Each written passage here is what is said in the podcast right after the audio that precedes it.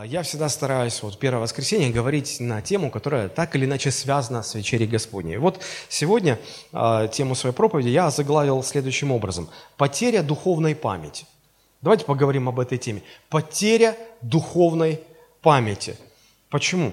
Ну, потому что, э, если вы помните, то основной смысл вечери Господней, для чего Бог заповедал нам совершать вечерю? Для того, чтобы хранить память о том, что сделал для нас Христос. Правда же? Помните, Он говорил, «Сие творите в мое воспоминание». Пейте из этой чаши всякий раз, когда будете пить в мое воспоминание. То есть это необходимо делать для того, чтобы хранить память, чтобы держать в памяти то, что Бог для нас совершил. А я подумала, что если бы ну, не было такой заповеди, если бы Господь не заповедал, и мы бы сознательно не делали бы ничего, чтобы укреплять и сохранять память о Христовом искуплении. Что бы тогда произошло? Вы скажете, ну, история не, не терпит сослагательного наклонения, но я знаю, что бы произошло. Потеря духовной памяти. Потому что все, что мы сознательно не стараемся удержать в памяти, мы это забываем, мы теряем – теряем память. И вот об этом сегодня и пойдет речь. Есть, я понимаю, что есть некоторые заболевания, когда человек заболевает, и болезнь, один из симптомов болезни связан с потерей памяти, частичной или полной потерей памяти. Но э, мы ведь э, даже вполне здоровые люди часто забываем. Забываем э, имена нужных людей, важных людей, забываем какие-то важные факты – забываем наставления родителей, приказы руководителей, забываем вещи, выходя из дома. Телефон забыли, сейчас все это трагедия, если забыл телефон, вышел из дома. Забывчивость, конечно, может быть разных масштабов, разных э, форм и, и разных последствий. Политики склонны забывать свои предвыборные обещания, как только их выберут – да, и даже очень хорошие люди этим страдают. Ну, например, вот наш президент. Он, э, помните, всегда говорил, что пока он является президентом, то пенсионный возраст повышать никто не будет. И мы таки выбрали его снова этой весной. А он летом взял и потерял память.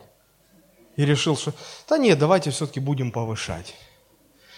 И знаете, что получается? Я так понимаю, что если я, возвращаясь вечером домой с работы, мне жена позвонила и попросила купить хлеба, а я забыл – Пришел без хлеба. Ну, какие последствия? Ну, не страшно. Ну, поужинаем без хлеба. А когда президент вот так вот забывает, то от этого могут пострадать миллионы людей. Если примут эту реформу, то да, пострадают миллионы людей. Так что дай им Бог всем хорошую память. Слово Божие говорит, чтобы мы молились за начальство, за правительство, за власти. Поэтому молитесь крепко – вот, возможно, это как бы такое напоминание от Господа, что давайте усильте свои молитвы, чтобы вот всего этого не происходило в нашей стране. Политики склонны забывать уроки истории, в результате чего целые страны обречены э, повторять ошибки своих предков. Повзрослевшие дети склонны забывать всю ту доброту, всю ту любовь и заботу своих родителей, которую они получали в детстве – Мужья и жены склонны забывать свои обещания, данные перед брачным алтарем. Люди забывчивые, люди забывают. И все это э, приводит э, к довольно серьезным последствиям. Конечно же, э, последствия могут быть разного рода и разных масштабов. Вот, но иногда даже забывчивость может стоить чьей-то жизни. Но все это наша обычная человеческая забывчивость. Но Библия говорит нам о забывчивости другого рода. Я ее назвал духовная забывчивость. Это когда мы забываем духовные истины, какие-то духовные важные вещи. И вот здесь вот духовная забывчивость, она не имеет легких или безобидных последствий, в отличие от обычной забывчивости. Потому что если вы вышли из дома и забыли там деньги взять, и зашли в кафе перекусить, не понимая, что деньги-то вы не взяли, да? Ну, ну, не страшно, вы останетесь без обеда. Но если вы забыли какие-то духовные вещи, вот здесь последствия легкими не бывают. Духовная забывчивость нам всегда очень дорого обходится. Вот почему в Библии содержится множество призывов а, помнить и не забывать.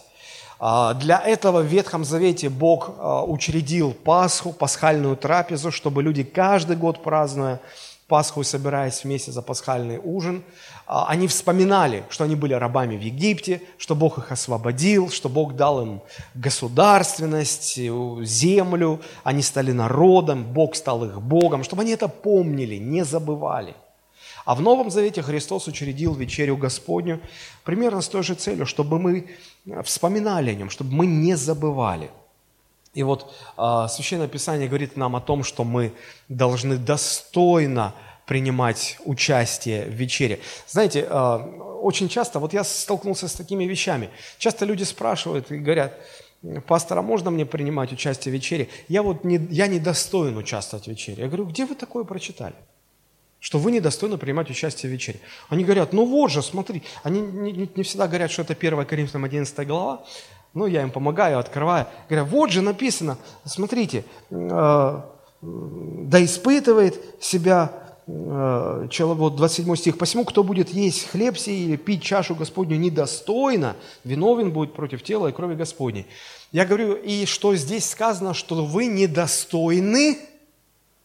Ну да, я же вот согрешил, я там то все пят. Говорю, считайте еще раз. Кто будет есть хлеб и пить чашу недостойно. Я говорю, смотрите, есть разница. Одно дело, вы недостойны участвовать в вечере. Другое дело, вы участвуете недостойно, ненадлежащим образом. Это большая разница. Потому что если вы христианин, если вы рождены от Бога, то вы всегда достойны участвовать в вечере. Всегда. Но вы можете это делать достойным или недостойным образом – надлежащим или ненадлежащим образом. А что значит участвовать в вечере, в вечере ненадлежащим образом? У кого из вас есть сотовый телефон или iPad, э, планшет? Поднимите. Вот а это для чего э, вообще? Какова, какого предназначения вот этих вот гаджетов? Использовать их для связи, для выхода в интернет, да? А если вы попробуете э, вашим айфоном забивать гвоздь в стену, ну, жена попросила – наверное, э, он сломается. И если вы понесете его в сервис, вам скажут, а что это вы гвоздем забиваете? Он не для этого, вы, вы неправильно его, ненадлежащим образом его эксплуатируете. То есть, что значит ненадлежащее или недостойное э, участие? Это когда мы участвуем не так и не для того, как это было изначально задумано Господом. А для чего задумано Господом участие в вечере? Чтобы вспоминать чтобы хранить память. И поэтому, если мы участвуем, и вот эта цель не достигается, значит, мы недостойны участвовать. Где-то в облаках летаем или по-другому себе представляем. Но если мы именно с этой целью участвуем, то это достойно. Это достойно. И вот э, апостол Петр, понимая эти вещи, он, он много говорит о том, что важно э, хранить память. И он говорит, я как, как апостол, я непрестанно буду вам напоминать, напоминать, напоминать. Посмотрите, если вы откроете второе послание Петра, первую главу с 12 по 15 стих, то мы там можем прочитать вот такие слова, интересные очень. Он пишет, «Э, для того, «Для того я никогда не перестану напоминать вам о сем, хотя вы то и знаете, и утверждены в настоящей истине». Смотрите, они знают, они не просто даже знают, они утверждены, а Петр говорит, а я все равно буду вам напоминать. Казалось бы, ну, ну зачем? Нам в школе говорили, повторение – мать учения. А, почему? Да потому что люди склонны забывать. А этот апостол понимает важность памяти. Говорит, я буду напоминать, чтобы вы не теряли память, чтобы вы не забывали, чтобы вы не страдали духовной забывчивостью. Даже если вы знаете, даже если вы утверждены. Смотрите, дальше он пишет. «Справедливым же почитаю, доколе нахожусь в этой телесной храмине, то есть пока в теле я нахожусь, справедливым же, почитаю, возбуждать вас напоминанием. Смотрите, как интересно. Вот и я сегодня буду возбуждать вас напоминанием. Если вас не возбуждает эта проповедь, ничего, я продолжу. И я приложу все усилия, чтобы возбуждать вас напоминанием, зная, что скоро должен остаться. То есть Петр понимал, что уже время подходит, время его жизни подходит к концу – И он говорит, знаю, что скоро должен оставить свое тело, как и Господь наш Иисус Христос открыл мне, поэтому буду же стараться. То есть он говорит, я не просто вот пока я жив буду вам напоминать, но я даже сделаю все возможное, чтобы когда я уйду к Господу, смотрите, буду же стараться, чтобы вы и после моего отшествия всегда приводили это на память. У него таки получилось. Вот сегодня, 2000 лет спустя, мы читаем эти слова, напоминаем, благодаря апостолу Петру, слова, которые передали нам апостолы, которые э, содержатся в Священном Писании. А в третьей главе этого же второго послания, смотрите, третья глава с первого по второй стихи. Э, Петр пишет, «Это уже второе послание пишу к вам, возлюбленные. В них напоминанием возбуждаю ваш чистый смысл». Вообще, когда мы читаем Писание, оно должно нас возбуждать. Оно вас возбуждает или оно вас усыпляет? Чаще второй эффект. Почитаю на ночь, все, улетел. Лучше всякого снотворного. Не надо мелатонинчик принимать. Главку на ночь, все, спишь как убитый. Но оно должно иметь другое действие, возбуждающее действие. Оно должно возбуждать. Человек читает должен, ух, он не может сидеть спокойно, равнодушно. Возбуждать должен. А, что значит «возбуждаю ваш чистый смысл»? Мне нравится, как в современном переводе написано. Там сказано «в них а, я стараюсь пробудить в вас чистый строй мыслей». То есть, когда мы постоянно напоминаем себе, что говорится в Слове Божьем, мы себе это напоминаем, напоминаем, напоминаем, то вот это постоянное напоминание, знаете, к чему приводит? К тому, что у нас чистый строй мыслей. Мы чисто мыслим, у нас э, мысли выстроены логически, верно, последовательно. Вы встречали людей, которые начинают говорить, забывают, потом отвлекаются на третье, потом четвертое, что-то еще забыли, и уже, уже ты их слушаешь, не понимаешь, что хотели сказать непонятно. Вот это люди, у которых нет стро, чистого строя мыслей. Библию не читают, а те люди, которые читают Библию, у них всегда, у них логичное мышление, они последовательно, понятно, доступно излагают свои мысли. Вот, поэтому э, Петр понимает и говорит, я напоминанием, напоминанием стараюсь сделать так, чтобы вы мыслили чисто, стройно, как, как, как следует вам мысли. Дальше читаем. «Чтобы вы помнили слова, прежде реченные святыми пророками, и заповедь Господа и Спасителя, преданную апостолами вашими». То есть апостол Петр очень хорошо понимал опасность духовной забывчивости. Хотя у читателей э, апостола Петра а, было меньше шансов забыть, потому что, ну вот, все свеженькое, да. Некоторые э, из тех, кто читал эти строки или слышал, как были прочтены эти строки, некоторые даже были свидетелями или очевидцами тех событий, о которых э, рассказывали апостолы. Но сейчас, когда прошло уже э, две тысячи лет, да, то для нас это воистину актуально, чтобы мы помнили, не забыли, помнили, чтобы мы хранили себя от потери духовной памяти. И я хотел бы сегодня показать, почему э, потеря э, духовной памяти или духовная забывчивость, почему она так опасна. Ну, сразу вот самое такое вот, э, наверное, яркое место – это Псалом 105. Давайте прочитаем. 105 Псалом, 6 и 7 стихи. Я прочитаю сначала в синодальном переводе, а потом в современном. Итак, э, Давид, псалмопевец Давид пишет, «Согрешили мы с отцами нашими, совершили беззаконие, соделали неправду, отцы наши в Египте не уразумели чудес Твоих, не помнили множество милостей Твоих и возмутились у моря черного». А вот современный перевод. «Мы согрешили вслед за нашими отцами. Мы, как и они, творили зло и неправду» не вразумили их в Египте чудеса твои. Они забыли, сколько ты сделал добра, и взбунтовались у Красного моря. Черм – это не черное море наше, а чормное, чормное. Это старое название Красного моря, которое вот э, Египет, Израиль, вот там вот Красное море.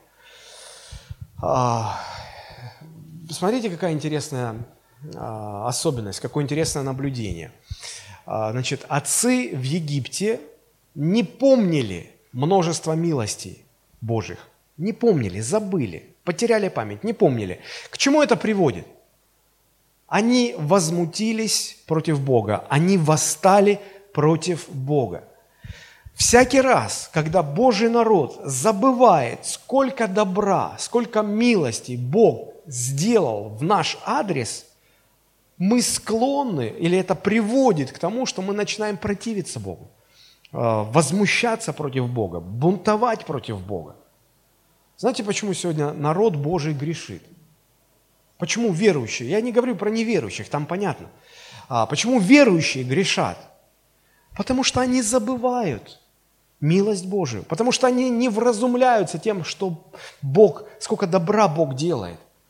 Забывают, не вразумляются, и потому позволяют себе э, выступать против Бога. Когда это происходит, люди начинают возмущаться против Бога. А дальше катится все по наклонной плоскости. Мы скатываемся в лень, мы начинаем позволять себе то, что нельзя позволять, мы скатываемся в похоти, а, мы обуреваемы страстями, мы уже не творим волю Божью, мы уже живем по своим а, правилам, как нам хочется, по своим желаниям. Все это начинает разрушать нашу жизнь. С чего все начинается? С потери памяти. С того, что мы а, сначала мы не вразумились тем, что Бог хотел нам сказать, чему научить нас хотел – и, и мы забываем Его милость, мы забываем, мы теряем память, мы забываем. И это приводит к тому, что Божий народ развращается и начинает грешить. А, это единственная причина. Это единственная причина. Вспомните, когда вы начинали роптать на Бога, возмущаться, противиться Богу. А, вспомните, это происходило по этой причине. Потому что вы забывали милость Божью. Мы сегодня прочитаем несколько стихов из книги Второзакония, и я хотел бы показать пять основных причин, почему нам нельзя забывать Господа и милости Его, оказанные нам. Конечно, а, ну, там вот будет явных пять повелений. Помни, не забывай, помни. Их, конечно, больше, чем пять, но у нас не хватит времени их все изучить. Поэтому я взял пять основных – вот. И потом мы э, увяжем это в конце с э, первым посланием Коринфянам, 11 глава, с учением апостола Павла о вечере Господней. Итак, Ветхий Завет, книга Второзакония, мы будем читать из 5 главы, 15 стих. Но прежде я хотел бы сказать, что э, сама эта книга Второзакония, почему она так называется? Второзаконие. Как бы второй раз дается закон. Потому что э, пока народ шел по пустыне в землю обетованную, да, куда их Господь вел, а, в это время Бог через Моисея дал закон Божий. А когда они уже пришли в землю обетованную, то для того, чтобы закрепить в памяти, повторить, закрепить, Бог дает книгу Второзаконие, где повторяется то, что уже было дано, и разъясняется, чтобы утвердить это в памяти – и вот основной лейтмотив этой книги, основным лейтмотивом этой книги можно считать два слова. «Знай и помни». «Знай и помни». А, потому что вот евреи, они уже видели много чудес. То есть, а, когда Господь говорит им «знай и помни», то есть предполагается, что что-то было, и они должны о чем-то помнить. А вот что было? Они 40 лет шли по пустыне. Во-первых, Бог сверхъестественным образом освободил их от египетского рабства. Во-вторых, они помнят, как расступилось Красное море, и они по дну моря, это, это сверхъестественно, такого никогда не было. Ни до, ни после. Они прошли и спаслись от египтян, а египтян, египтяне все потонули в этом море. Они видели, как каждый, каждый день облачный столб направлял их по пустыне, и каждую ночь огненный столб вел их по пустыне. Они видели чудеса а, обеспечения, они видели, как Бог дает манну, они видели, как Бог дает мясо посреди пустыни. Да вообще, честно говоря, как Бог дает воду. Два с половиной миллиона человек 40 лет ходить по пустыне и не, вы, не вымерли. Это уже само по себе чудо. Их два с половиной миллиона вышло из Египта. Потом за 40 лет они там умирали, рождались, ну, по разным оценкам, примерно 2,5 миллиона человек. Вы только представьте, сколько воды нужно каждый день для 2,5 миллионов человек. Помыться, кушать, приготовить, пить просто. Это огромное количество. Сколько еды нужно. Бог давал. То есть им было что вспомнить. Им было э, что вспомнить, какие чудеса Бог творил для них – и вот, когда они вошли в землю обетованную, Бог уже через, Иисус, через Иисуса Навина а, и, и, там, и через Моисея говорит, что помни, не забывай, знай и помни. Знай и помни. И мы, читая а, Ветхий Завет, мы видим, что первое поколение держало все в памяти, второе уже начало забывать, третье поколение уже напрочь отступило от Бога. И, и они стали грешить еще хуже, чем те народы, э, вот, которые жили на этой земле до них, за что Господь и прогнал те народы.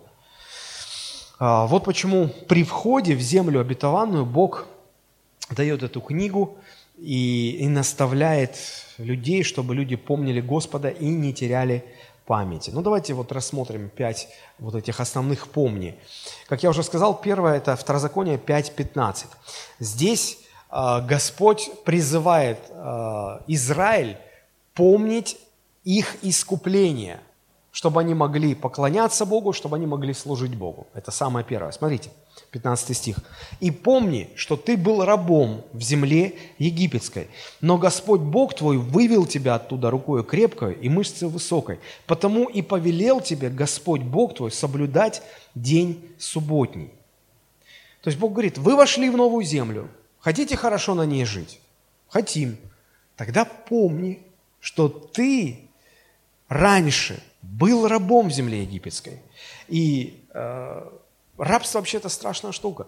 Раб ничего не имеет своего. Раб э, не может пойти куда хочет, делать что хочет. Он полностью зависим от своего хозяина. И у них была крайне жестокая форма рабства. Знаете, она в чем заключалась? Их заставляли надсмотрщики выполнять такую норму работы, которую человек не мог выполнить. И вот каждый вечер, значит, каждый еврей сдавал там свою норму. И насмотрщики смотрели, ага, ты не сделал наказание. Их каждый, каждую ночь били. То есть, можете представить, им каждое утро ставили непосильную задачу, которую они изначально не могут выполнить. А потом каждый вечер их били за то, что они не, не выполнили норму. И так из года в год. И Бог говорит, помни это, не забывай, не забывай. И вот Бог, вот это вот все, твое безнадежное состояние, ты не мог сам себя спасти.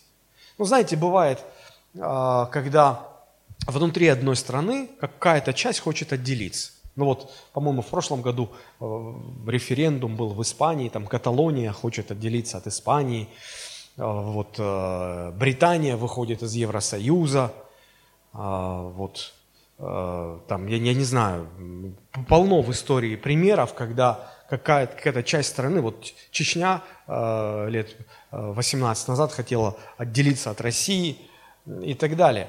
Но это очень сложно. Как правило, государство не позволяет вот это все делать. Оно подавляет эти мятежи. А, а это был Египет, это была самая мощная империя того времени – и у евреев точно не было никакого шанса самим освободиться, самим получить свободу, завоевать ее, отстоять. Никаких шансов. Бог говорит, я вывел вас. За, один, за одну ночь я вас вывел. За одну ночь я сделал то, что вы никогда сами не смогли бы сделать. Помни об этом. Помни, Бог вмешался и за одну ночь освободил тебя, дал свободу, сделал народом. Вы скажете, ну это же евреям, это Ветхий Завет, к нам-то какое отношение? А разве вы не видите параллель? А разве вы не видите, что это как прообраз для нас? Египетское рабство – это прообраз нашего греховного рабства. Мы, мы, мы жили, э, когда не знали Бога, мы жили в рабстве греха. И дьявол держал, как фараон, держал нас в этом рабстве. И мы не могли сами вырваться, как бы мы ни старались. И Бог пришел в нашу жизнь. И за один день раз и освободил. То, что мы годами не могли а, освободиться, Бог Бог освободил. Разве это не чудо? Бог вмешался и спас нас. Это чудо не меньшее, чем освобождение Израиля от египетского рабства.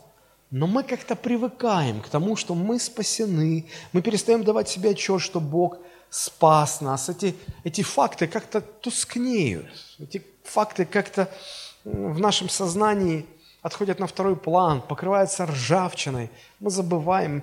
И знаете, кто уже там 10-20 лет верующий, им кажется, что они всю жизнь уже были верующие. Некоторые так говорят, а я всю жизнь был верующий. Мы на этой неделе, мы, мы договорились, я попросил пасторов домашних церквей, а, чтобы они уточнили, ну, чтобы нам знать своих людей в церкви, да, а, значит, кто в каком году обратился к Господу, в каком году принял водное крещение, в каком году было крещение Духом Святым, ну, в каком случае, да, и мне говорят, что есть такие люди, которые, а я не помню. У меня такое чувство, что я всегда был верующий. Как это, не помнишь хотя бы год своего обращения? Не помнишь, когда крестился? Не помнишь, что случилось?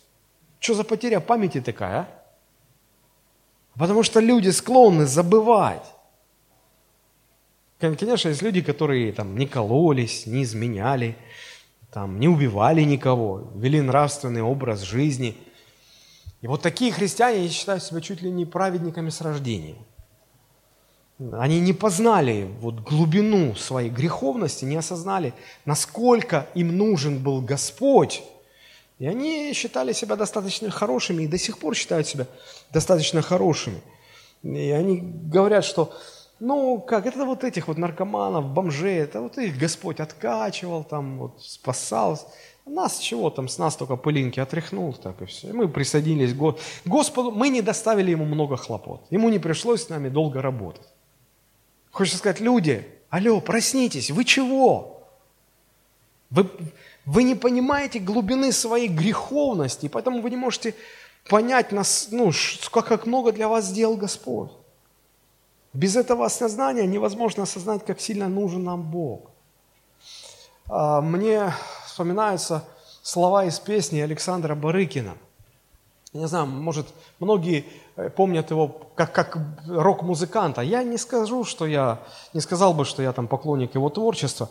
Мне нравится только один его альбом. Последний альбом, который он успел записать при жизни. Он, к сожалению, рано очень ушел, на 60-м году он ушел, ушел из жизни. Но незадолго перед своей смертью он обратился к Богу. Реально, по-настоящему обратился к Богу. И вот в 2002 году вышел альбом, его песня называется «Молись, дитя». Ну, я, я, я, меня, честно, вот до, до мурашек пробирает. Я понимаю, что эти песни сочинить и вот так исполнить мог только человек, который пережил встречу с Богом, кто родился от Бога. Вот у него есть песня, э, называется «Я каюсь». Я вот просто прочитаю вам слова. «Я на колени опускаюсь, за все и вся себя кляня. Я каюсь, каюсь, каюсь. Нет грешника грешнее меня. Какого зла я не соделал, каким грехом не согрешил, смертельным для души и тела. Сколько я жил, столько грешил. Вот пока вы не, пока вы не поймете, что Господь Иисус Христос пришел в этот мир спасти грешников, из которых я первый, вот пока не будет, не для красного словца, а на самом деле, пока не будет такого сознания, вы вообще еще не каялись. Вы вообще еще ничего не поняли. Помните, как э, апостол Павел говорил? Э, он писал Тимофею, говорил, чтобы ты помнил Господа Иисуса Христа, который пришел в мир, чтобы спасти грешников, из которых я первый. Если у вас не было никогда такого осознания своей греховности, вы никогда еще не обращались к Богу. Пока не будет такого осознания, вы не почувствуете своей нужды в Спасителе так, как вы на самом деле в нем нуждаетесь. А значит, не будете этого помнить. Вот почему сегодня так много верующих, которые по сути своей а, живут э, абсолютно точно так же, как люди в этом мире, неверующие люди в этом мире, как и все остальные. Они не осознают и не помнят то, что должно удерживать их от греха. Кто-то сказал, тяжело вспоминать, особенно когда ничего не знаешь. Ну, тогда вообще труба.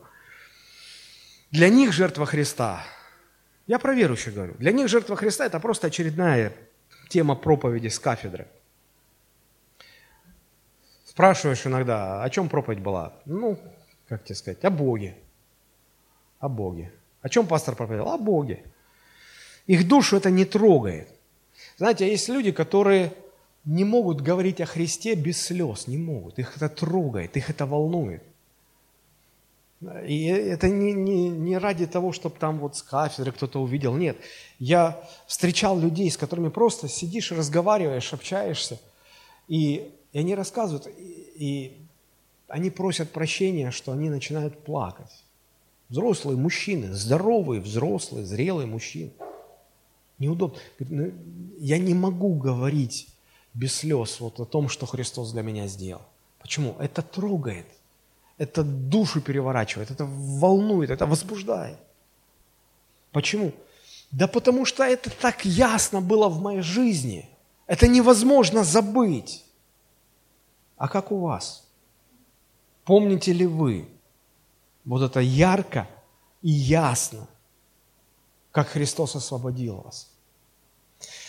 А, я учился в институте, это 89-й год я поступил, и в 94 году я выпустился. И вот когда э, нас выпустили в 94 году, э, в 95-м, ну, э, у нас не было военной кафедры, и парней призвали в армию. Э, я остался в Сочи служить по какой-то, по какому-то чуду просто. Им нужны были переводчики. А мне как кто-то там написал в моем деле, что он владеет английским, французским и немецким. Тогда как я только по-английски немножко говорил. В общем, меня оставили, ну, это отдельная история. Вот. А друг мой по институту Эдгар, он, а, его отправили в Чечню. И вот он а, вернулся. Вернулся, выжил, я его когда увидел после армии, когда он вернулся, я его не узнал. Он весь седой, весь седой. Он такой спортивного телосложения, красивый парень. Волосы красивые, густые, весь седой. И он рассказывал, говорит, мы а, в Грозном аэропорт, когда шли бои за аэропорт, говорит, я там был.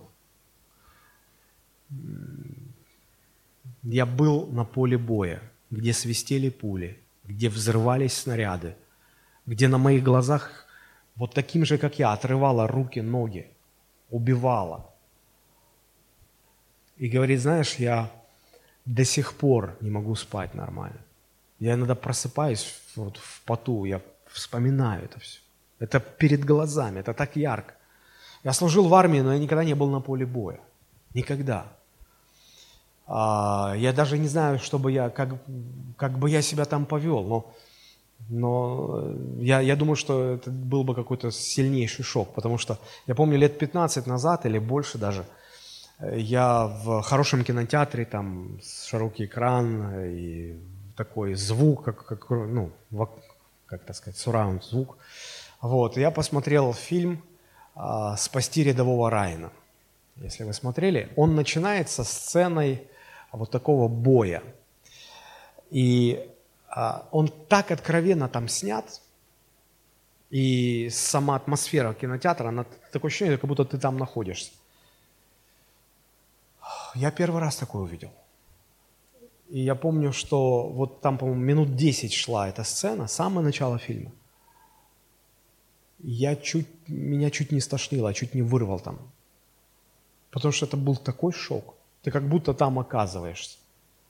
Свистят пули – и снято так натурально, все там взрывается, разрывается. Это страшно, это страшно. Я к чему все это говорю? Люди, которые побывали в горячих точках, они, они до конца жизни эти воспоминания их преследуют. Они не могут забыть. Почему? Потому что это было очень ярко. Это оказало глубочайшее влияние, воздействие на их психику. Но я вот что подумал. Переживаю ли я настолько сильно и ясно жертву Христа – совершенную для моего спасения. Стоял ли я там у подножия Голговского креста, когда Христос снимал с меня мой грех и мою вину? Было ли у меня такое переживание? Я, знаете, к какому заключению пришел? Что по-настоящему в жизни верующего самым ярким впечатлением и самым ярким воспоминанием и переживанием должна быть вот эта картина. Когда я себя вижу – стоящему подножия креста Голгофа. И Христос снимает с меня мой груз греха, мою вину. Если у вас этого не было, вам нечего вспоминать, вам просто нечего вспоминать. Помните ли вы ваше обращение, ваше искупление, когда Христос простил? Любая встреча со Христом, когда человек сознавал свою греховность и получал из рук Христа прощение, это становилось самым ярким и незабываемым впечатлением. Помните, когда женщину, взятую в прелюбодеянии, привели и бросили, как тряпку, бросили к ногам Христа и сказали, все, закон гласит ее побить камнями, ты что скажешь? Они понимали, что если он сейчас начнет, ну, давайте ее простим, надо любить, они скажут, а вот мы, мы же раньше говорили, что ты нарушаешь закон, ты призываешь нарушать закон, все, вот и его тоже побить с ней вместе. А Христос, понимая, что они провоцируют, они, они хотят подловить его, он говорит, хорошо. Он сначала долго молчал, а его, от него не отстают, говорят, учитель, что ты скажешь? Он посмотрел на них и говорит, хорошо, она заслуживает смерти. Но вот кто из вас без греха, первый брось в нее камень. И написано, он наклонился и что-то писал пал, палочкой на песке, на земле. Некоторые э, богословы утверждают, что в этот момент он писал грехи тех людей, которые уже в руках держали камни, чтобы бросить, забить до смерти эту женщину. Он писал их грехи. Так это или нет, но но все эти люди стали переживать какое-то страшное обличение. И вместо того, чтобы бросать камни в эту женщину, они побросали просто в камни и ушли. Потому что никто не мог сказать, что я без греха. Может быть, кто-то из них был когда-то клиентом этой проститутки.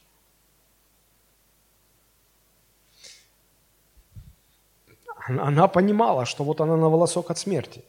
Сейчас ее могут либо лишить жизни, либо каким-то чудом сохранить, и вот через несколько минут она оказывается один на один со Христом. Христос поднимает глаза на нее и спрашивает женщину, где те, кто обвиняли тебя?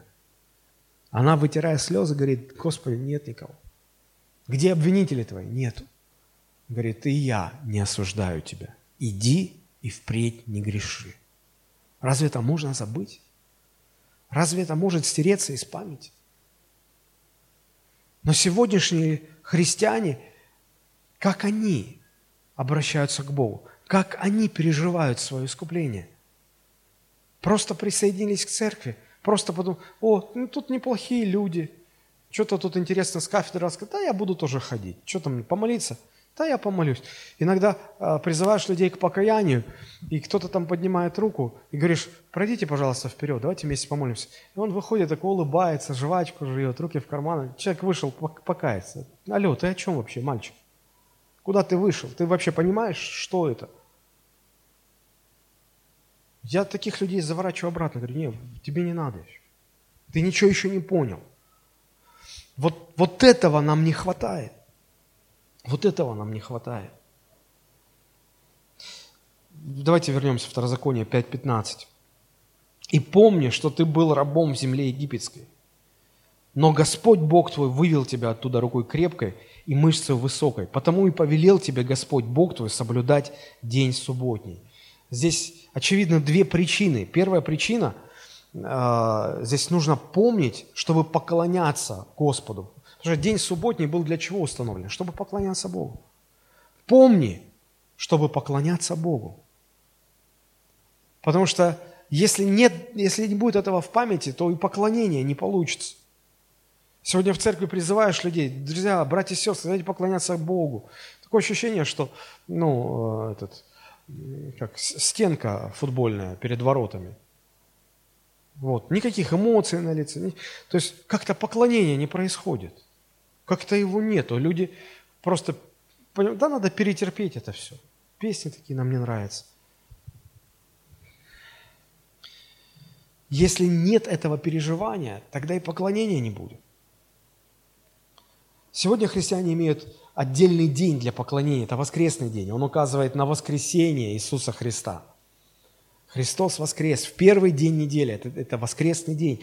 Потому и э, мы, мы собираемся по воскресеньям, хотя э, есть такие, э, в кавычках, исследователи Библии, которые так и норовят, так и норовят вот нас под, под евреев, чтобы вот вы в субботу соблюдаете. Я, когда вижу, что они слишком серьезно, говорю, «Э, скажите, а обрезываться тоже надо?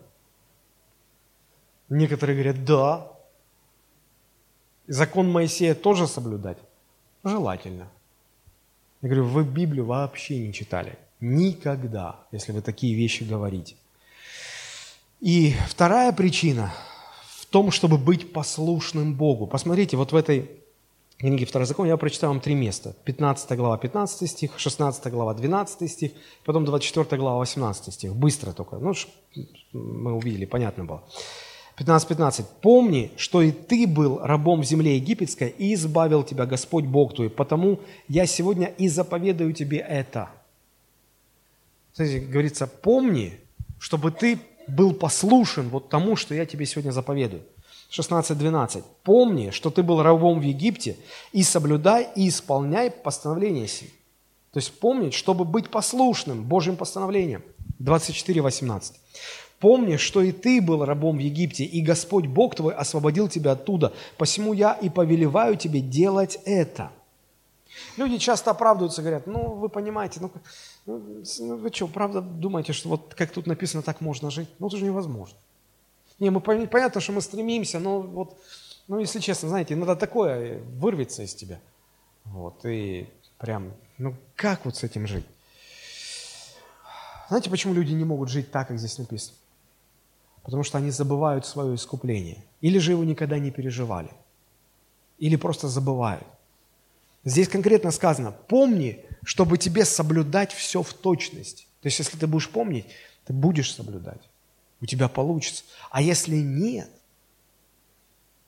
знаете, люди, а, люди, у которых не получается жить по Писанию, они все-таки хотят быть верующими, что они делают? Они подстраивают Писание под себя – Никогда такого не замечали, не встречали?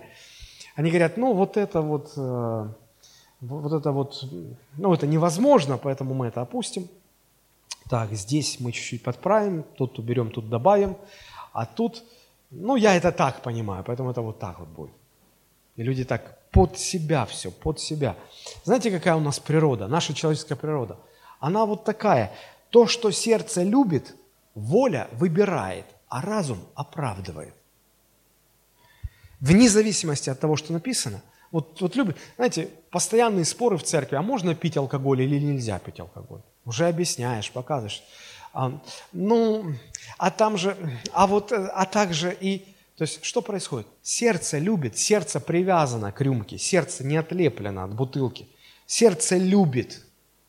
Вот когда, как, как люди устроены, когда сердце любит, воля это выбирает, не может по-другому. А разум начинает оправдывать. Ну, пастор, ну так же нельзя. В конце концов написано, пейте и не упивайтесь. Я говорю, где написано, пейте и не упивайтесь? Написано, и не упивайтесь вином, но исполняйтесь Духом Святым. Ну, они подправили. Надо же как-то оправдать. Подправили. Изменили. Чуть-чуть там, чуть-чуть тут. Вот так рождается человеческое христианство. Человеческая религия так рождается. И вот это знать и помнить, вот это должен быть регулирующий фактор нашей жизни, определяющий нашу жизнь, регулирующий нашу жизнь, определяющий наш выбор, как мы одеваемся, как мы себя ведем, чему мы посвящаем свою жизнь, как мы проводим досуг, как мы расслабляемся, как мы работаем. Это все должно определять. Если мы помним, что Господь нас искупил, вот чтобы народ не забывал, кем он был раньше, в Ветхом Завете Бог учредил Пасху. Посмотрите, Второзаконие 16.3. «Не ешь с нею квасного, семь дней ешь с ней опресноки, хлебы бедствия, ибо ты с поспешностью вышел из земли египетской, дабы ты помнил день исшествия своего из земли египетской во все дни жизни твоей». Смотрите, им сказано было, помни день, когда ты вышел из египетского рабства, помни во все дни жизни своей. А, проводим аналогию для нас – Помни день своего обращения, когда Господь вытащил тебя из рабства греха. Помни этот день, все дни своей жизни. Тут у человека спрашивают, а, Ты хотя бы год вспомни, когда ты обратился. Помню, что уже в этом тысячелетии было, не в прошлом. Как так? Ну как так? Друзья, Итак, первое повеление – помни свое искупление, чтобы ты мог поклоняться Богу и служить Богу. Второе повеление, или второе помни, оно находится в книге Второзакония 9.7. «Помни, кто ты есть, чтобы ты не возгордился» чтобы ты не гордился. Помни, кто ты есть. Смотрите, читаем 9.7 Второзакония.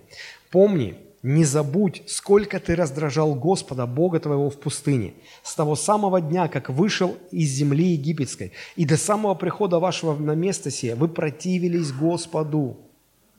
Мы, люди, имеем такую тенденцию думать о себе хорошо, лучше, чем есть. А, поэтому, когда на фотографии мы себя видим, мы думаем, ничего себе, это я так поправился. Да не, не может быть. Не, это, это объектив искажает. А, а люди, когда первый раз себя услышали, свой голос в записи, они в шоке. Это же у меня такой противный, гнусавый голос. Фу, я не выключить, я не могу слушать. Было такое, наверное, с каждым, да? Мы всю жизнь тебя таким слушаем. Так что будь добр, послушай себя сам хоть немножко. Вот. Это, это все почему? Потому что мы о себе всегда лучшего мнения, чем мы есть на самом деле. Но Бог нас предупреждает и говорит, помни, помни о своей природе, помни, что ты всегда склонен думать о себе лучше, чем ты есть на самом деле. Мы все такие, мы, мы думаем, что я же не убийца, я же не грешник, я же воспитанный такой хороший, вообще я порядочный, хороший человек. Человек через это самоутверждается. И вот Господь, чтобы мы не, не, не витали в иллюзиях, он, он говорит, смотрите, 9 глава, 5 стих, немножко выше. «Не за праведность твою и не за правоту сердца твоего идешь ты наследовать землю их». Там объясняются дальше причины, но, но не, не это важно. Важно, что причина не в том, что ты хороший. Вот Господь видел, ой, какой человек пропадает, надо его спасти. И потому пришел в твою жизнь. Нет. Ни за, ни за праведность твою, ни за правоту сердца твоего. Ничего хорошего в тебе не было. Помни это. Господь предупреждает. А почему надо это помнить? Да потому что мы должны иметь трезвый взгляд на, на самих себя. Мы иногда думаем, ой, а, Господь просто млеет от счастья от того, что я его сын такой. Вот он всегда радуется – Э, отчасти это да, но э, мы же иногда вот утрируемся, да, мы говорим, ой, Господь на меня смотрит, так радуется, так радуется. А здесь такие слова. Помни, сколько ты раздражал Господа. С момента твоего рождения ты еще не покаялся. Ты противился ему, ты раздражал его, потом ты, слава Богу, до тебя дошло, что надо обратиться к Богу. Обратился. И с того самого дня и до самого сегодняшнего дня, сколько ты раздражал Господи, ты что, все время на меня раздражаешься? Нет, Он нас любит, конечно. Но мы часто ведем себя не так, как надо.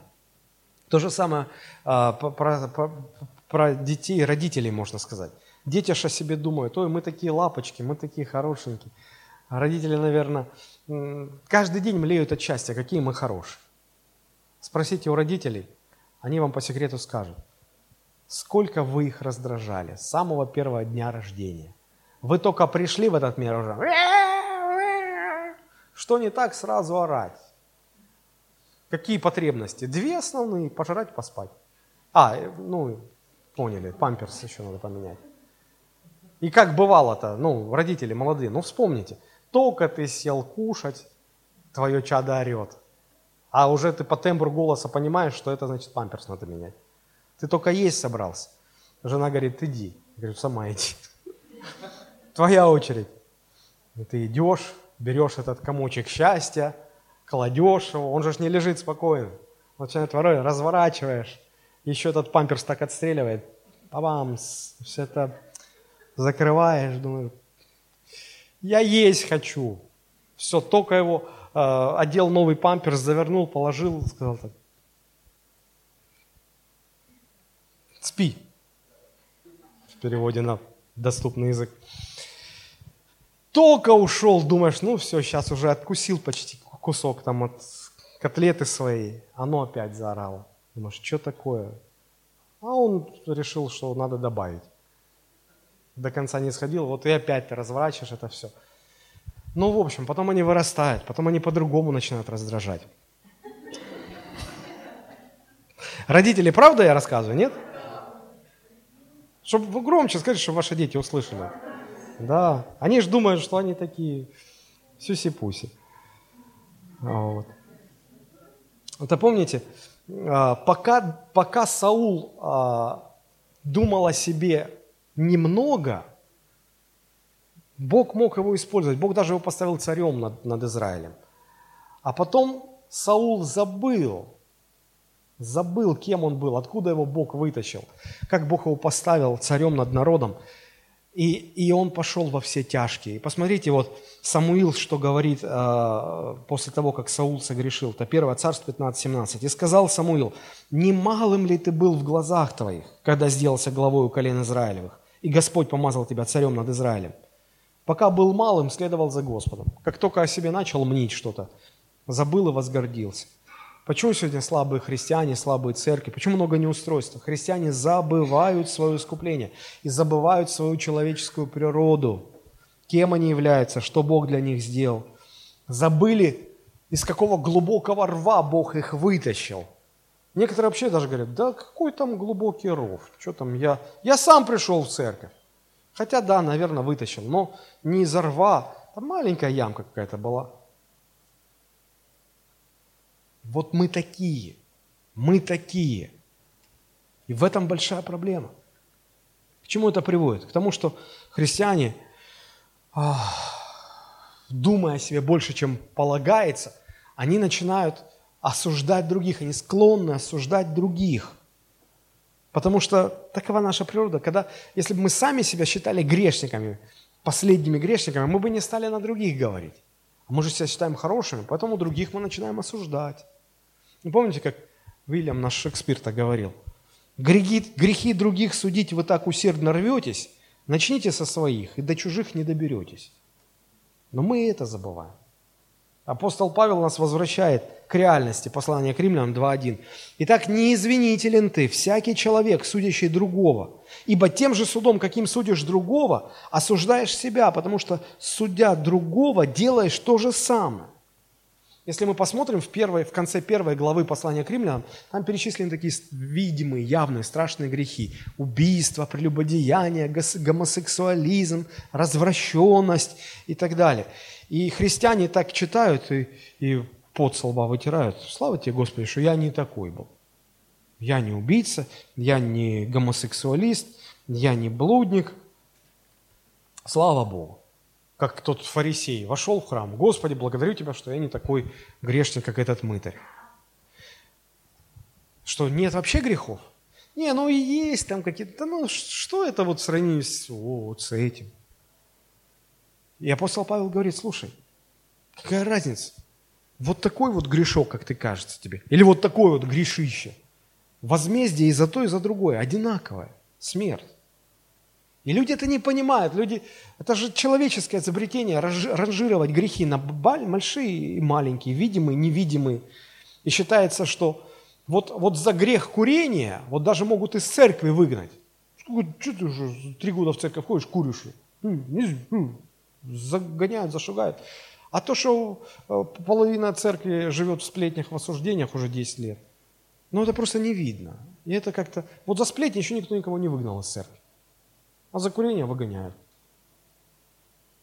Мы как-то, мы, не, мы, мы забыли, мы не понимаем, что, знаете, как вот сегодня в наш век информационных технологий, сегодня банки грабят уже не так, как раньше. Потому что, ну, как раньше-то банки грабили?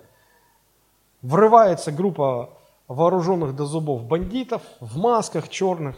Всем лежать! Всем руки на пол! Все, с этот, кассиром там, деньги на стол достают большие черные сумки, складывайте сюда деньги, очередь из автомата, там все спуганные. Потом машины полицейских приезжают с мигалками. Ну, в общем, целое шоу. Сегодня это совсем по-другому происходит. Сидит себе человек такой, приятной наружности, добрейшего вида человек. в офисе у себя с кондиционером, подтягивает кофеек, и у себя через свой компьютер выходит в сеть, заходит э, в сеть банка, обходит там безопасность банка, ломает там что-то, заходит на эти счета и одним кликом мышки, попивая кофеечек, переводит себе энную сумму денег на свой анонимный безопасный счет. Все. То-то раньше. Никакой романтики.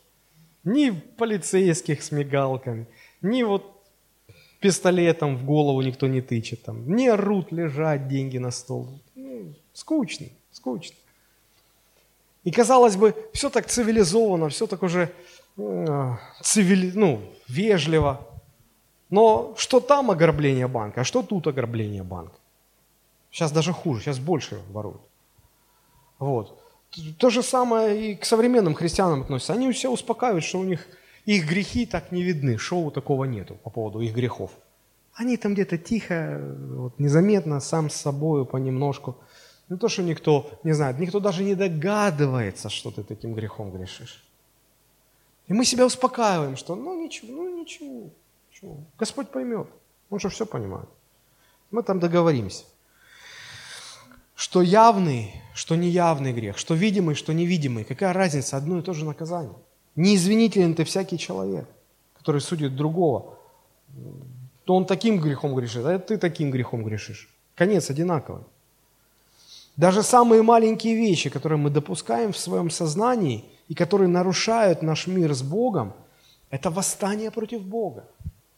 Знаете, я в своей жизни, я поделюсь немножко своим опытом. Я в своей жизни заметил вот такие вещи у меня иногда происходят. Бывают какие-то сложные ситуации, которые нужно разрешать как-то, разруливать. Я вроде объясняю, что вот так и так, я там жалуюсь на кого-то, я говорю, что вот причина такая, вот из этих людей. И вроде все логично, вроде все правильно, и со мной все соглашаются, что я прав – а вот внутри своего сердца, где-то глубоко внутри, я знаю, что я не прав перед Богом. Я не могу понять, в чем, почему, что не так. Но я чувствую, как Дух Божий осуждает меня. И мне так противно становится от самого себя, что люди это не видят, люди соглашаются, считают, что я прав. Я сам себя убеждаю, что я прав, а как по-другому-то? А вот что-то внутри говорит, Олег, ты, ты противишься мне. Ты мне противишься. У меня мир из сердца уходит. И это же никто не видит. Перед людьми я прав, все. А, а, а я сам себе места не могу найти. И вот на это нужно обращать внимание. Это важно. Это важно. Вот эти вот мелочи, которые лишают мира Божьего, это перед Богом это так же страшно, как убийство, как насилие, как любой какой-то другой грех – Любой грех совершается нами только потому, что мы забываем свое искупление, мы забываем свою человеческую природу, кто мы есть. Поэтому Писание призывает нас, помни искупление, помни свою человеческую природу, чтобы не гордиться и не жить в иллюзиях. Третье, к чему нас призывает Писание, чтобы мы помнили свои ошибки, помнили пройденный путь, свои ошибки и учились на них. Второзаконие 8.2 сказано, «И помни весь путь, которым вел тебя Господь, Бог твой, по пустыне вот уже 40 лет, чтобы смирить тебя, чтобы испытать тебя и узнать, что в сердце твоем, будешь ли хранить заповеди Его или нет». Но это не Бог хочет узнать, что в нашем сердце. Он-то сердцевидец, Он все видит. Он хочет, чтобы мы увидели это сами, чтобы мы это увидели, что в нашем сердце. Мы же считаем себя хорошими. А когда Бог начинает показывать, сколько там грязи, мы думаем, Боже мой, неужели это я? Почему Бог призывает помнить путь? Чтобы мы помнили, видели ошибки свои, которые мы совершаем, как Бог терпеливо к нам относится, как Бог терпеливо с нами работает. А, знаете, я люблю смотреть, пересматривать фотографии прошлых лет, и я сейчас стараюсь так полный-полный архив фотографий своей семьи создавать. Я пересматриваю фотографии, и я иногда так погружаюсь в воспоминания, как было, что было – и я вспоминаю, что я думал, как я оценивал тогда те события. я сейчас с высоты прожитых лет смотрю и уже по-другому к этому отношусь, по-другому оцениваю. Я анализирую, сопоставляю, я смотрю, я понимаю, Господи, спасибо Тебе за Твою милость, потому что если бы не Бог, то не дай Бог. Вот я стараюсь какие-то уроки для себя извлечь. Вот это очень полезное занятие. И, и Господь к этому призывает. Анализируй свои ошибки, чтобы в следующий раз не повторять их снова и снова. Бог также учит нас анализировать, вспоминать анализировать ошибки других людей. Смотрите, Второзаконие 24.9. «Помни, что Господь Бог твой сделал морями на пути, когда вы вышли из Египта». Эта история описывается в книге «Числа» 12 глава, когда а, на самом деле брат и сестра Моисея, Мариам и а, Аарон, они ну, позавидовали Моисею, они стали возмущаться, говорить, ну, полно, не тебе одному Господь поручил, мы тоже хотим наравне с тобой управлять. А, а в качестве предлога они сказали, а вот смотри, ты же сам нас учишь, чтобы из нашего народа никто не женился на иноплеменных, и жены не брал. А, а у тебя жена, посмотри, она, как сегодня сказали бы, афроамериканка. Фу, нет, как там? Афроевреянка, что ли? Ну, короче, черная она. Ефеоплянка она была. Вот, они к этому привязались, и непорядок, так нельзя, тут надо что-то с этим делать. И как Господь поступил с морями? Он наказал ее. Потому что она, по сути дела, она домогала, как потом про сынов Кореевых сказать, а, а что вы домогаетесь священства? Почему, куда вы лезете, куда вам не, Бог вам не говорил туда идти? И вот нужно все это понимать, разбирать, учиться на своих ошибках, учиться на чужих ошибках. Почему Библия так открыто и явно нам говорит об ошибках героев веры, об ошибках Авраама, Моисея, а, Давида, Соломона, об ошибках апостолов, Петра, Павла? Почему? Чтобы мы учились на них, чтобы мы помнили, учились, не повторяли. Но, к сожалению, люди, люди все хотят на своем собственном опыте испытать. Мне, как пастору, приходится говорить с многими людьми. Я думаю, что за а, вот сколько уже там, 20 лет своего пасторства я ну, имел беседы с тысячами людей. И я заметил, что по сути свои люди все одинаковые. И как часто люди ходят одними и теми же путями. иногда э, с человеком разговариваешь, он тебе говорит, там, что он собирается делать, и ты уже, ты уже понимаешь, что будет через три года, через пять лет, через семь. Я говорю, хочешь, я тебе скажу, что будет через некоторое время? И я рассказываю, он говорит, да, да, да нет, да не может быть такого. Я говорю, да я не пророк, и это не потому, что я там что-то тебе напредсказывал. Просто я уже видел десятки примеров других людей, которые точно такие же ошибки совершали. Не-не-не, не сбудется, не состоится. Хорошо, проходит время, потом Бог дает встречи с этими людьми, они говорят, Олег, ты был прав, ты был прав.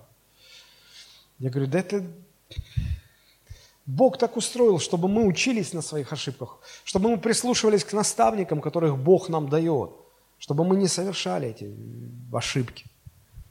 Больно, когда люди не анализируют свою жизнь, не учатся, не слушают.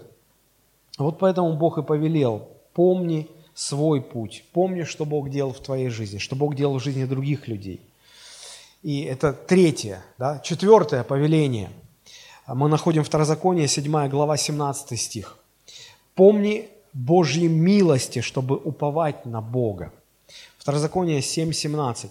«Если скажешь в сердце своем, народы сии многочисленнее меня, как я могу изгнать их? Не бойся их. Вспомни то, что сделал Господь Бог твой с фараоном и всем Египтом. Те великие испытания, которые видели глаза твои, знамения, чудеса и руку крепкую, и мышцу высокую, с какими вывел тебя Господь Бог твой. Тоже сделает Господь Бог твой со всеми народами, которых ты боишься. Израилю нужно было э, забрать землю, да, освоить землю, которую Бог дает. И вот они увидели, что а земля-то не пустая, там, там люди живут, там сильные воины. Они испугались. И Бог, видя это, говорит, не бойся, не бойся, у тебя получится. Э, вспомни, как Бог тебя освободил из руки фараона. Вспомни, что Бог для тебя совершил. То же самое Бог сделает и с этими врагами твоими. То есть, смотрите, нам нужно помнить для того, чтобы побеждать страх, чтобы не бояться. Ведь мы же тоже сталкиваемся с проблемами, мы боимся, Господи, а как будет, а что будет? У нас у всех своих страхи. Кто-то нищеты боится, кто-то старости боится, кто-то боится умереть от болезней. Почему этот страх овладевает нами? Потому что мы не помним Господней милости, сколько Он для нас сделал уже. Потому что если бы мы помнили, мы бы опирались на это, и мы могли бы доверяться Богу, доверяться Богу в сегодняшних своих проблемах. Если Бог тогда поддержал, спас, вывел, то и здесь Он сейчас тоже спасет. Смотрите, как это в послании к Римлянам 8.31 выразил эту мысль апостол Павел. Говорит, что же сказать на это? Если Бог за нас, то кто против нас? Тот, который сына своего не пощадил, но предал его за всех нас, как с ним не дарует нам и всего? Может, у вас какой-то разговор тяжелый предстоит, или вас с работы выгнали, или вам врач какой-то диагноз поставил страшенный, или еще какие-то бедствия на вас обрушились, и вы, и вы боитесь, вы не знаете, за что ухватиться, на что опереться. Слушайте, разве вас Бог спас для того, чтобы вот сейчас вас эта проблема погубила? Да нет, конечно. Нет, конечно. Вспомните, что сделал Бог, и доверьтесь Ему. Меня всегда это выручало, спасало в моих бедствиях, в моих трудностях. Помните Господни милости, тогда вы сможете уповать на Него и доверять им. И последнее, пятое. Помните источник ваших благословений, чтобы оставаться всегда благодарными Богу. Это Второзаконие 8.18. Там написано, «Но чтобы помнил Господа, Бога твоего, ибо Он дает тебе силу приобретать богатство, дабы исполнить, как ныне, завет свой, который Он клятвою утвердил отцам твоим». То есть это опять в книге Второзакония. Это накануне того, как люди вошли в свою обетованную землю. Да? И это, это был какой-то Рубикон, когда их жизнь менялась. Потому что как они жили в пустыне? Они привыкли полагаться на Господа. Господь каждое утро давал им манну, которую они ели. И они понимали, что если Господь не даст манну, кушать будет нечего. А Господь каждый день давал, все хорошо. А тут уже они э, уже сами будут на своей земле жить, уже не пустыня. И уже ты понимаешь, что ты, если будешь работать, то ты будешь получать, да? Много поработал, много заработал, много имеешь. Меньше будешь работать, меньше заработаешь, меньше будешь иметь. И человек постепенно вот в таком образе жизни начинает приходить к мысли, так вон оно что оказывается. Оказывается, что если, ну, не все же от Бога зависит. Тут от меня-то в основном все зависит. Если я буду хорошо трудиться, значит у меня, если я буду хороший, трудолюбивый, то вот, значит, все у меня будет всего много. А если нет, то нет. Это отчасти да, но если человек начинает так рассуждать, то он теряет самое важное, он теряет понимание, что это Бог является источником твоих благословений. Это Он дает, дает тебе силу и возможности зарабатывать и иметь благо, иметь благословение. Поэтому мы должны помнить источник своих благословений, чтобы всегда оставаться благодарными Богу. Помня, что это Бог, это от Бога, это Бог – и вот эти пять, пять таких причин, пять помни, вот я их а, для вас на одном слайде сделал, чтобы вы могли это видеть. Помните свое искупление, чтобы поклоняться и служить Богу. Помните вашу человеческую природу, чтобы вам не гордиться, не жить в иллюзиях. Помните свои ошибки, чтобы учиться на них. Помните Господней милости, чтобы уповать на Него. Помните источник ваших благословений, чтобы всегда оставаться благодарными Богу. И вот Господь, заповедуя э, вечерю, Он говорил, делайте это в мое воспоминание. Помните – много чего нужно помнить, много чего нужно хранить. Мы, конечно, не раз говорили на эту тему, и в первом послании к Коринфянам, 11 глава, 23-27 стих, апостол Павел снова говорит, что «Я от самого Господа принял то, что вам передал, что Господь Иисус в ту ночь, которую предан был, взял хлеб, возблагодарив, преломил и сказал, примите, ешьте, это есть тело мое, за вас ломимое, сие творите мое воспоминание. И там дальше про чашу тоже сказано, делайте это в мое воспоминание, в мое воспоминание. То есть мы, мы должны хранить в памяти, мы должны опасаться э, потери духовной памяти. И вот я просто, конечно, в Библии больше, больше, больше этих повелений, помнить об этом, помнить об этом, помнить об этом. Ну вот пять самых основных. Сейчас, когда мы будем участвовать в вечере, это, этот слайд останется здесь. Перечитывайте и, и, и освежайте в своей памяти. Помните, вспомните свое искупление, как Бог вас нашел, как Бог вас спас. А, помните, что лукаво ваше сердце, как у всякого другого человека. Помните свои ошибки, помните Божьи милости, помните, что Бог – источник ваших благословений. И таким образом участвуйте в вечере Господней. Давайте мы склоним наши головы и помолимся. Господь, мы благодарим Тебя.